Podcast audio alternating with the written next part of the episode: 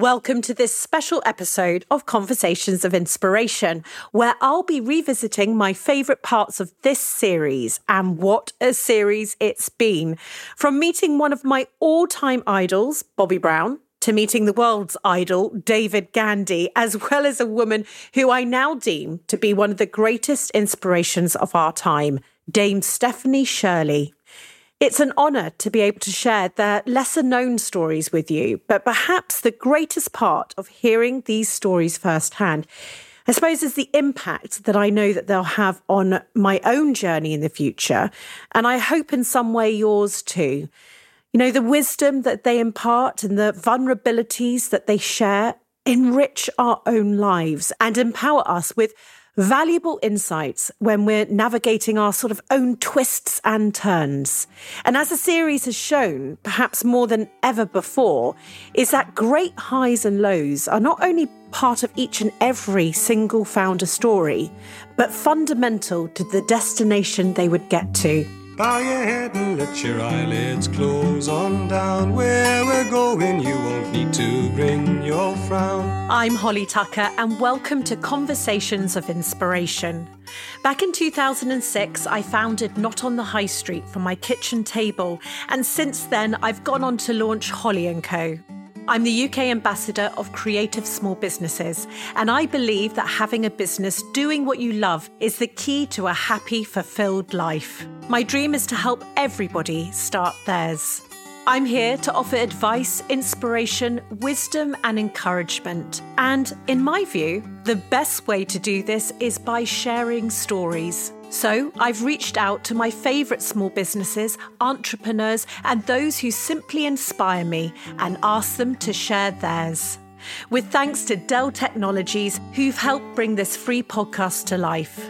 Here are my conversations of inspiration.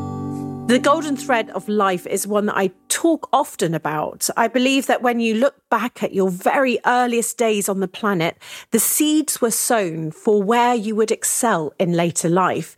And in this series, it was evident in more than most that formative years and experiences would determine the path in later life. Sometimes heartbreaking, sometimes happy, fun, or emotional, but in nearly every founder's story, the success that they would find in later life was in motion well before they were even aware of it.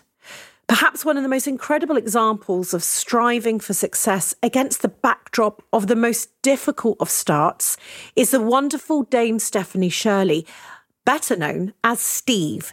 It was genuinely one of the greatest privileges to speak to Steve. Not only hear her story firsthand, but also to hear her perspective on life with 88 glorious years of wisdom under her belt. Her life, she decided, would be one worth saving. And my goodness, what a life she created and what a legacy she built. Here she shares her earliest memories and experiences that would pave the way for her extraordinary life. People rather expect me to have memories of the, what was going on in the politics or, or, or things like that. But of course, my memories are of a five year old. Yeah. Are they're memories of a lost doll rather than the lost home. Are they're memories of a little boy who kept being sick every time the train made an unscheduled stop. You know, he would be vomiting. My memories are not of any historical import at all what they underline is the sheer trauma of having a break in your childhood like that, where you suddenly are finding yourself in a new country with new language, new food, new parents, new everything. And suddenly you've got to survive um, with this when, especially the language difficulty, it was. Uh, uh, I can remember a journey back from Liverpool Street Station to uh, the Midlands, where um, my foster parents um, uh, lived. They didn't speak German, we didn't speak English, and and, mm. and I was screaming apparently, um, and because I'd lost my doll, and and it, it, was they were just nightmarish periods. But of course, that was the beginning of a period where you you made an adjustment, you learnt the language, you learned to accept what had happened, and in my case, I really moved away from my birth parents because when we met again after many years, the, the relationship had been broken. And so I never bonded with them again. I became a dutiful daughter, um, but it was a dutiful, not a loving daughter, because I, I bonded with my foster parents. That must have been, um, because it, as you're describing, you quickly adapted to this life, forming the, all these strong bonds with the UK, with your your family, but you also experienced, as you were growing up in England, you experienced survivor's guilt as a teenager. How did that manifest itself? Well, you would imagine that if you knew that you'd been saved from Nazi Europe and people were actually saying things to you, aren't you lucky to be saved? Aren't you lucky to be saved? And indeed, I was lucky. But um, it's not a healthy thing to say to a five year old. Yeah. The recognition that I had to adapt somehow led to this survivor guilt that I had escaped. Um, it was it's quite illogical. You'd think I would have been very happy to be alive but in fact, I was consumed with guilt. It was as if the, the Nazi horrors were my own. Mm. Um, and it really took six years of analysis at the renowned Tavistock Clinic in London um, to get me through that. Steve shared such incredible insights, pioneered the freelance economy, was a female tech founder from the kitchen table, and whose company was ultimately valued at nearly $3 billion. I can believe that her story wasn't more widely known. In fact, we're thinking about campaigning for a national Dame Stephanie Shirley Day. It's got a ring to it, hasn't it? We're now constantly asking ourselves in the office how can we be a little more Steve? Each one of us listening today, we are truly miracles because there is a 1 in 400 trillion chance of us being born. Each of our life experiences are unique and shape us into the humans we will become. And in this series, the experiences of the formative years and how that would shape the brands these founders would go on to build. For Jens Knoop, founder of Knoops, this was a fond childhood memory of chocolate with his grandmother.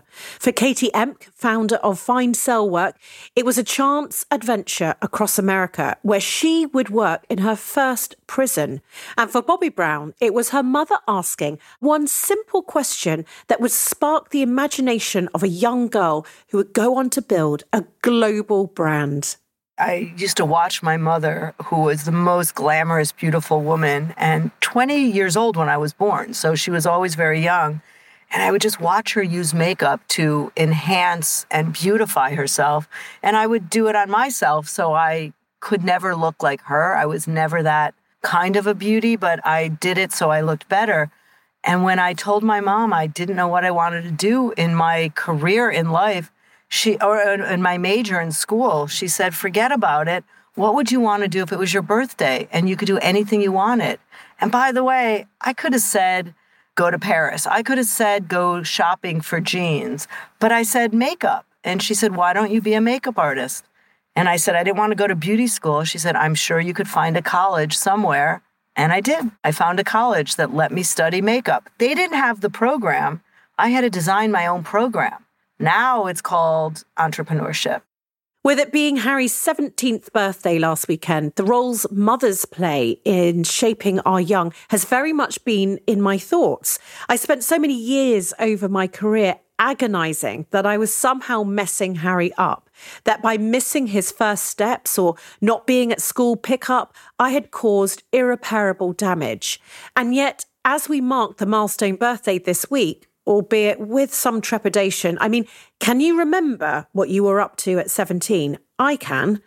I was stood with a man who I'm so incredibly proud of and will soon be heading to university, the next chapter.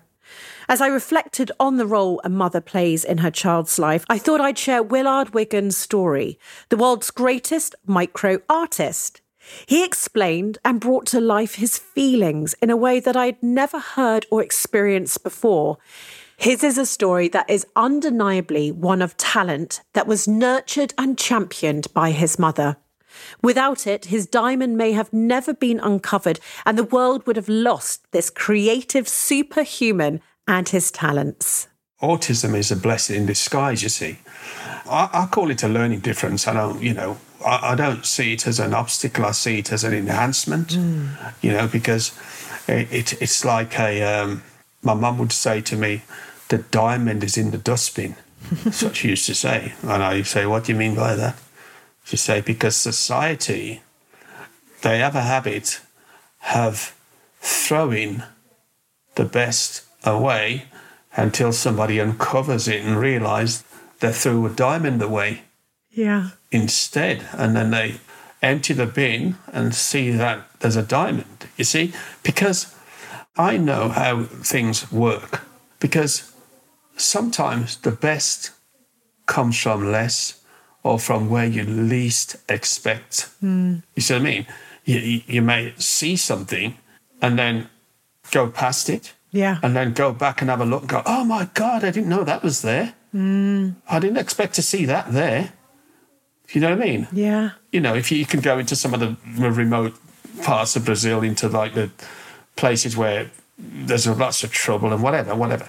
And if you go in there and, and seek it, you'll see the real diamond because they are from deprived areas. And, you know, you'll see people who have been uh, hidden away and, and then all of a sudden they've been uncovered. And you go, where, where, where, I didn't know you. Where you where you from? Oh, I'm from uh, the Prevelos. I'm from the Prevelos. It's supposed to be terrible there.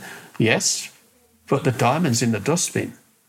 You see what I mean? So yeah. uh, uh, I've seen people that are been underestimated. Mm. You see what I mean? If you look at a Shaolin monk, he's very small, but he's an immense fighter. You see what I mean? It's like there's an old saying, it's not the size of the dog in the fight, it's the size of the fight in the dog. So we're always trying to accept something because we can see it. But what about something you can't see? There's a saying, just because you can't see something doesn't mean it's not there. So, that, you know, that depicts me for who I am. I am a, a, a testimony of what can be achieved from the word nothing. The word nothing doesn't exist because there's always something. Willard had such a beautiful way of expressing himself and speaking to him, learning his story, and the uncovering of his extraordinary talent after being literally paraded around the school as an example of failure was heartbreaking and inspiring in equal measure. As I speak to more and more founders, I am convinced that the key to our future happier selves lies within us as children. And it's our role as adults to help find that diamond and to shine it, champion it, and ensure that its brilliance is never dimmed. Even when the pressure of school life, exams, and the backdrop of peers and what's expected of you weighs heavily. It was a sentiment that was echoed by my next guest, Josh Patterson, who I'm sure many of you will recognise from Made in Chelsea. And I'm the first to admit I was nervous to talk to Josh as I felt quite out of my depth re reality TV. But it just didn't matter. The reality was I was met with an empathetic, kind, and passionate person, and with purpose at the centre of his world. His story is a timely reminder that we can reconnect with our diamond at any point in our lives. You know, I look at, you know, everybody and we talk about the diamond in children that we should find. And it's almost like the schooling potentially that we have today, and certainly in your experience, where they weren't looking for it. And more that we were told, you know, but when you grow up, what are you going to do? Rather than actually looking for the beauty in our children and realizing that actually, probably that human, they just are very young love something and maybe that's what's going to be what they should be anchored to for the rest of their life and that we should actually go searching for those diamonds because it feels like for you your diamond is sport is your empathy you know and the fact that that was all muddled at the start of your life but it feels like you've come full circle where this is also your life raft in your life and you've gone on now to build a business out of this as well called Run Buddy. Tell me what your dreams are for Run Buddy. And is this where you're going to play out some of your visions, some of your dreams? Yeah, um, 100%. It, it like I said, it, it gives me an opportunity to grip, bridge the gap with so many different communities. To try and inspire people, you know, what I go through, I, I, need to make this very clear to people because I think people's perception is sometimes they can put you on this pedestal and think you're just this monster of an athlete. I've never been in a wheelchair before. You know, I've never run long distances before. I took up running less than two years ago. Obviously, with the wheelchair challenges, I, I, I just took it up because of Tano. I had no prior experience. And actually, when I did John O'Groats to Land's End, my body, you're literally, you're sat on your leg. So it put my lower spine into such a compromised position where it would go into a spasm. Now, my ability didn't necessarily get me to accomplish those challenges. It was the passion I had for what I was trying to achieve. And that's what I'm trying to find in every single person. And I want to create that platform for them to support them and enable them, as you pointed out, to find their diamond because I think in life it doesn't have to make sense. And a lot of my challenges to 98% of the people probably don't make sense. It just has to have purpose. And that's what they have. And I think more often than not, I see people underestimating their ability of what they think is possible. And I know with the right platform or people around them, anything is possible. Purpose, community, and support is very much a theme of my next guest conversation. Katie Emck is founder of Fine Cell Work, a charity and social enterprise which enables prisoners to build fulfilling and crime free lives by training them in high quality, skilled, creative needlework. It's important to me that this podcast tackles subjects that could be shied away from. I personally found this conversation very thought provoking. Whilst the education system, an independent high street, and supporting women to build businesses play consistently on my mind, I suppose I'm a little ashamed to say I hadn't really considered prison reform and the role that championing creativity can have. Katie Emck is simply a magnificent human. And if you haven't heard this conversation, please do go and have a listen to it. I have long been a believer that the key to solving societal issues is through building brilliant businesses. In fact, it was a sentiment that Edward Perry, the founder of Cookshed, remember that episode? At the very start of my podcast journey in 2018, and it's stayed with me ever since. Fine Cell Work is possibly one of the best examples of this in action. And the statistics she shares with me in this conversation, I found utterly shocking. It really is barren and bleak and soulless and soul destroying. Everything is regimented. You have no choice and no freedom. I've had the experience of going into a room full of prisoners and tipping a bag of wools on the table and a sort of murmur going through the room just at the joy of seeing all these colours. And the prisoners often talk about, you know, just colour, as Lady Anne would have said, having something beautiful in their lives. Why don't we look at that as a basic human right? You know, the right to have and create beauty. I didn't know the power of needlework. I didn't quite understand what I did when I started doing it. But for me, the magic of it was learning from other people and the experience of this kind of innate creativity in everyone, in our volunteers and our prisoners, they were the ones who went and created, you know, these sewing circles and they worked together, they collaborated. So I guess it was about a kind of this incredible privilege of un- unlocking the innate creativity in other people. And that creativity is also to do with it's partly to do with working your hands, but it's also to do with collaboration. You know, the experience, you know, the experience of working together is, after all, is one of the joyful things in life. And if people in prison are deprived of that, you know, how the hell do we think they're going to come out and be decent citizens? Am I right in saying that the reoffending rate on average out there for prisoners is 46%, right? Which is what you are referring to, which is if our schools and uh, uh had this sort of this statistic, well, it wouldn't happen. 46% failure, right? Yeah, 46% failure. Tell me about your statistics. Well, our statistics are with the prisoners that we work with after release, we've got an only 3% reoffending rate, which seems to get, be going down because essentially in the last two years we've not had a single reoffender. So that's 3% against 46%. The way it works is that they come and they're part of a community, they feel useful, they are well managed and very well supported and listened to and um, their help with practical things in their lives, which often can be really extremely challenging. I mean, no one wants to give them a job. So their lives are very difficult, and they come and they work with us. and they have purpose, they have community, and they have support, and they do not feel like they're being judged and rejected. And that is liberating, and they all talk about it. So we have a real problem, which is that when people come back into society after a prison sentence, it's often said by people in this world, it's like starting a second sentence. Because essentially, often you've lost your family and friends, or maybe you never had any family and your friends are all the wrong sort. How do you reestablish yourself? Most people, when they come out of prison, feel like they're branded, feel like everyone knows where they've been. So you're quite paranoid and you're fearful and you've lost your social skills and you haven't worked for years if you ever had a job before you went down. So I think it's this kind of it's just understanding how how disabled many of these people are. They're not going to function well unless they have certain kinds of support. So we have low reoffending rates. Can you even cope with those stats? Why, as a nation, are we not shining more of a spotlight on it? I love the idea that creativity could be, in part, some of the solution.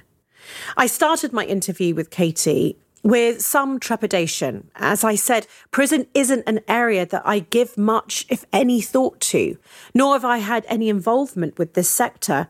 But far from a conversation that was dark and intimidating, my heart was left warm and full when Katie shared the human stories behind her work, the impact it's had not only on the inmates, but the connection it created outside the prison walls.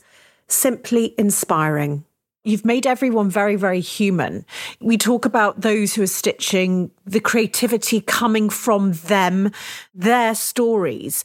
And I know in each piece that someone can buy, individual pieces are tagged with the creator. So that stitcher basically is known to the consumer, which basically encourages the purchaser to offer their feedback and write back to the creator. Yes. Now, you've described this as the secret weapon. Uh, I've got a hunch what that means, but can you tell us what that means? Well, I think it actually expresses the connection and forges it between the customer, the consumer, and the maker.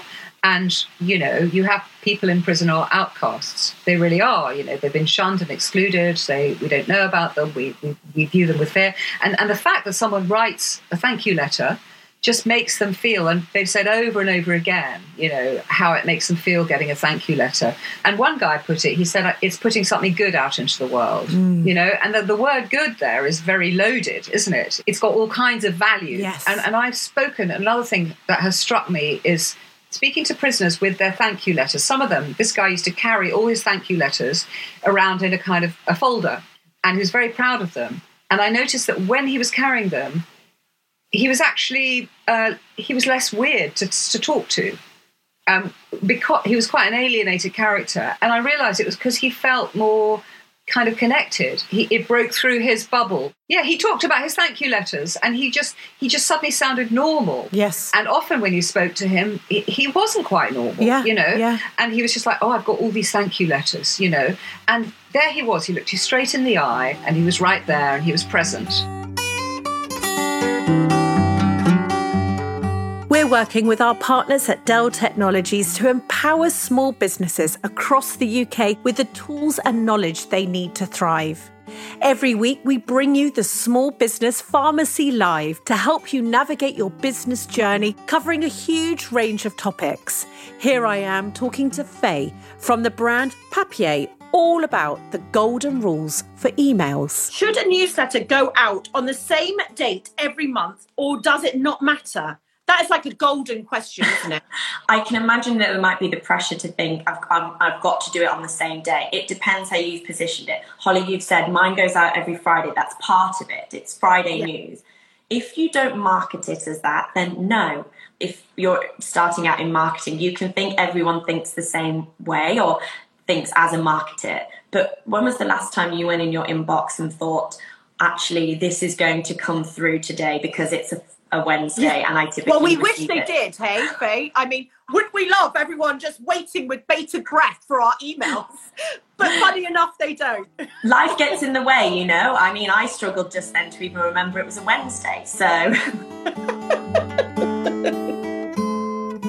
For the latest lessons, advice, and insights, visit holly.co slash hub for my business advice hub, a free online resource thanks to Dell Technologies filled with content from myself and some of our small business community, sharing lessons from our journeys to help you navigate yours. And with a continued commitment to empower you, every week Dell are giving away one tech in a box. For a chance to win a brand new XPS laptop and a whole host of other goodies, head to holly.co slash get involved with thanks to Dell Technologies. Now, let's get back to our conversation of inspiration. Nadiya Hussain is a face all of us will know, and if you watched along with the nation as she lifted the Bake Off trophy, you would have been in tears as she uttered, I'm never going to put boundaries on myself ever again. I'm never going to say I can't do it. I'm never going to say maybe. I'm never going to say I don't think I can. I can and I will. So, as you can imagine, I was eager to speak to her to find out more about her journey. But what I wasn't expecting from this bubbly on screen persona was her 36 year battle with anxiety. I came away from my conversation with Nadiya thinking about how far society has come when talking about mental health, but also how far we have to go. As a Bangladeshi woman, Nadiya grew up with there not even being a word or a phrase for mental health amongst her community. The mindset she finds herself in today, I hope will give solace and comfort to anyone who might find themselves in the same situation this time last year you were having panic attacks every other week yeah. and that your last panic attack was actually at christmas mm. and this is the longest you've ever been without a panic attack mm. what do you think has happened and is there anything you could share with those that are listening um oh gosh you know to think this has been 36 years of pro you know for me you know 36 years later it's progress. And i'd love to say that there's this you know all of us anyone who suffers with anxiety we'd love to say there's this switch mm-hmm. that just happens. Um, and the truth is i think i'll forever live in fear that it'll be there and it'll kind of consume me. But that is part of the reason why i feel so much better in myself is that i've just accepted that that could happen again. And if it does i've accepted that it won't kill me like that's not going to be the thing because when you have a panic attack, you do feel like you're dying. And for anyone who's never had one before, might think that's completely extreme and, and it can't possibly. But for anyone who's had a panic attack, they will know it feels like you are literally on death's door. You can't breathe, your world spins, you have no control over your body, and it feels like death. And it feels like that's it. I can't breathe, my chest is tight, my airways are clogging up. You do feel like you're going to have a heart attack. And for anyone who's experienced that will know that I'm not being extreme. It's it is the way it feels. And and part of the reason why I think I feel better is that I've recognized that rather than trying to fight the panic attack, mm-hmm. the anxiety, I just allow it because it is a natural part of of my everyday existence is that if I'm meant to have an anxiety attack, if I if if if it's meant to happen, then it will. And weirdly, there's something about willing it to come on. It's like, okay, listen, if you're going to happen, just happen. And it's so weird because now when I say that, and it's isn't it bizarre because I feel like I am talking to a monster. When I tell the monster, like, okay, listen, you want to do this? You want to come in my face and you want to destroy my day? Go right ahead. And it's weird because once you give it permission, it's like it doesn't want it anymore. Wow. It's so bizarre. Facing up to it. Yeah. And it's that has helped me. You know, before I used to live in fear of oh my goodness, I can't possibly speak publicly or go to town today or go out today because what if I have a panic attack? What if it happens? And it's so bizarre because in that moment when you say, you know what, actually, so what if I have a panic attack in public? So what if I fall apart a little bit in front of people? So what? Mm. Taking that control back has stopped it happening. And it's about control. And I think, you know, the more I kind of tell my monster, go on, do your best, it hides. And and and I think that has really helped me in controlling it, um, but also accepting the fact that this is kind of how I feel. Because as an overthinker, the only way I think is overthinking. I don't know how to think any other way. In being an overthinker, I'm an oversharer and I, you know, overlove and I overgive. And, and I've kind of come to accept that that's just who I am. And it, that makes having anxiety a lot easier. Of course, we know that everyone faces their own struggles, but I think so often in today's world, with such a focus on social media, we can only see one part of people's lives, and we live in this age of comparison. As a society, we are quick to judge, to find the villain in the story, and can be reluctant to embrace change. But each one of us has chapters of our life. We change, we grow, evolve, and who we were then may not be who we are now. Josh Patterson is such an example of this. I think that the vulnerability that he shared with me in our conversation is such an important one men struggle to talk about their mental health. There's crazy statistics, aren't there, Yeah. around men's mental health. And so I think it's very, very important that we break stigmas and that actually things that affect us as children. I have a number of men in my life where absolutely today, in their 60s and 70s, they are basically built and wired and react because of the trauma that they suffered as children. And that is what we are. Is that one of your goals now in terms of dealing with mental health? Do you feel like this is something that will be with you forevermore? Is this a passion now of yours? Yeah, oh, 100%.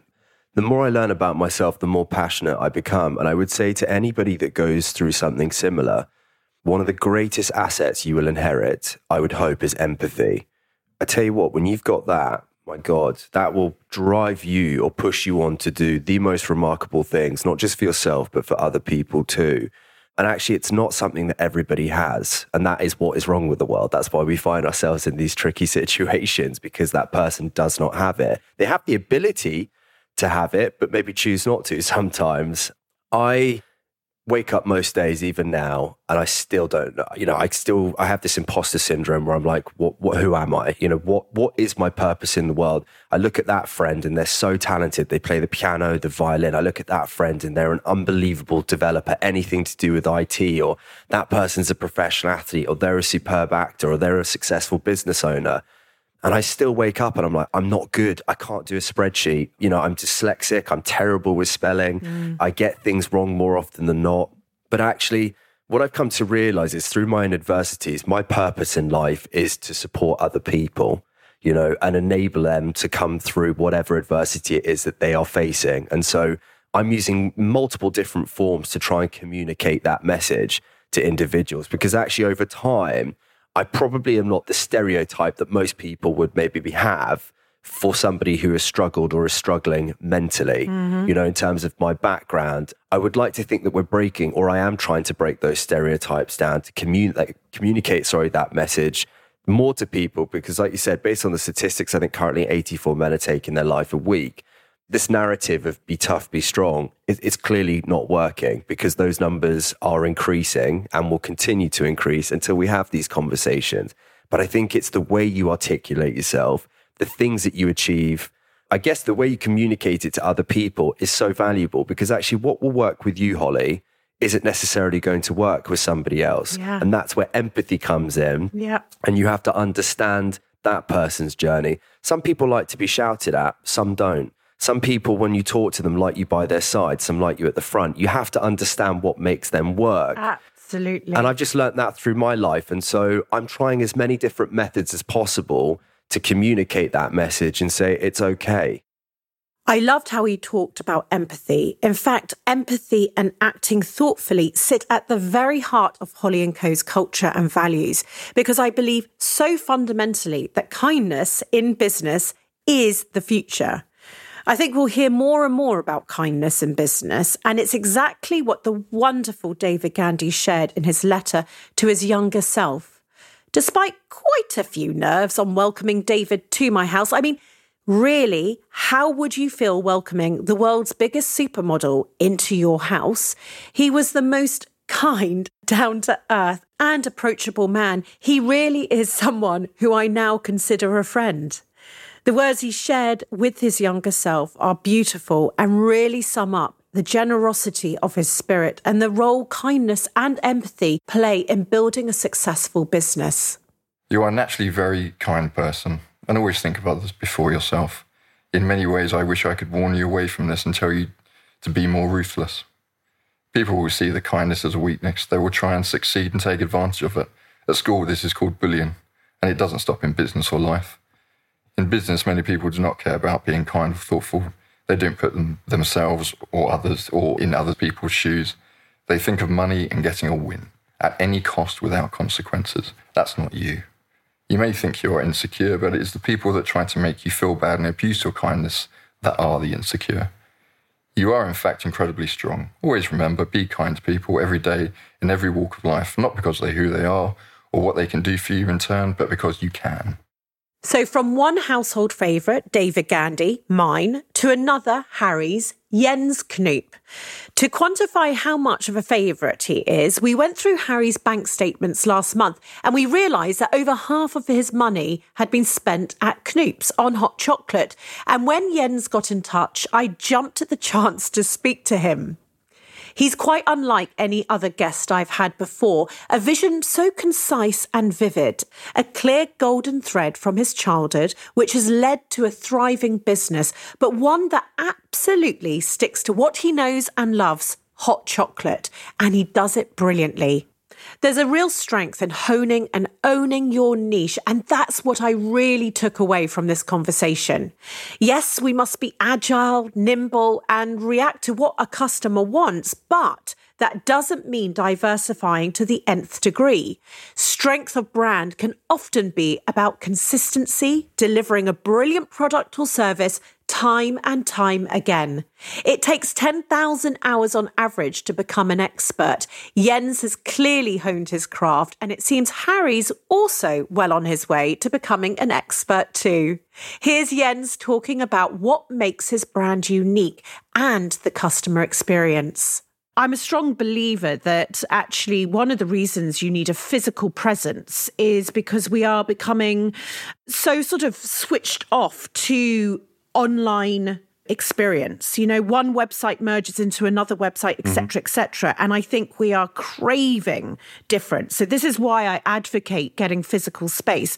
But then you almost need to make that impact, that brand impact. So did you have mm-hmm. a very clear vision? Describe it for the listeners, you know, when you walk in. So when you walk in, the first thing you see is almost like a scientific periodic table at the back wall of the shop. Yes, Which exactly. displays all 21, 22 percentages, as well as options, as in uh, milk options and then other drink options. That's always an interesting journey. We're in constant discussion. This is our mark. This is how we are perceived. Some say it's Germanic, scientific. I can live with that. That's fine.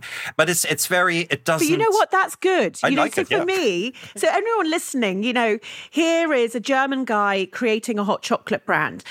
I always talk about the brand heart of businesses. Mm. And in your brand heart, the thing that's your living embodiment of your brand, for you, it is German. It will be that way inclined, won't Mm. it? But that's what makes it beautiful. It, it makes it defendable, doesn't Mm. it? That if we all have our uniqueness, maybe from where we're born to how we were brought up, Mm-hmm. that needs to go into the brand heart. So when I walk in, now having listened to you, I will understand why it looks as it does. And for me, that's something beautiful, actually. And I think my mission at the beginning was also it's quite a clear approach. It's a little bit more factual what these chocolates are. Yes. It's not this chocolate transports you there and you're imposing emotions onto the customer. I think customers have an individual relationship to their chocolates anyway. Is it a milk chocolate from your childhood? Is it the 100% that gives you a boost? So I didn't want to impose any ideas onto the customer, what they're supposed to taste or what they're supposed to feel. I leave that up to the customer. Why they're coming into the shop, what their desire is. Is it an escapism? Is it a nourishment? Mm. And that's why it is a fairly clear wall of menu information at the back. Yeah. And I think that has become one of our signatures. Each week, as you know, I close my episode with a letter. And of course, this week is no different. There were such beautiful letters in this series and many tears shed, both mine and my guests. And as I read all my DMs, lots of yours too. So tissues at the ready as I leave you now with Dame Stephanie Shirley. I chose this letter because speaking to Steve with her 88 years of wisdom and experience was such a profound moment, one that will truly stay with me forever. So enjoy. I look forward to sharing the next episode of Conversations of Inspiration with you very soon. Sending all my love. My dearest Vera, I write your name in recollection of the frightened little girl who grew into the adult Stephanie Shirley, better known as Steve Shirley, me. As a part Jewish crossbreed, the insulting term used by Hitler, your future in Germany looks grim. But you will be saved by the Kindertransport, that remarkable, somewhat improvised rescue effort, which will bring thousands of mainly Jewish children to safety in Britain in 1938 and 39. So keep firm hold of your big sister as you travel together to a new future. Survivors are the people who count. And know that pain allows you to grow. Be brave and keep cheerful, little Vera. The worst didn't happen. Your new parents will love you as they would their own. They will help you find your place in the world. Remember that you are unique, just like everyone else. Take no notice of what adults say, but rather learn by observing what they do. Be confident. Have confidence in yourself. And if you focus on the sort of person you want to become, you don't need to worry about what you're going to do when you grow up. Happy times will come again. Things will get better. But happiness will elude you if you pursue it too keenly and happiness is temporary. It's the joy that comes from within that is lasting. I promise you, promise cross my heart, that you will find true joy with a good man, and your life together will be diverse and rich in experience. Stay true to your sunny self, and all will be well. Before you go, don't forget to head to holly.co to be in with a chance of winning a brand new Dell Technologies XPS laptop and a whole host of other goodies. And if you've enjoyed this episode, if it's helped you along your journey or inspired you, would you mind rating and reviewing? Your support means the world to me. It really does spread the word and will help inspire even more people to build a life they love. And if you want to hear all our latest news, you can sign up to my weekly newsletter, Holly's Desk Notes, over at holly.co.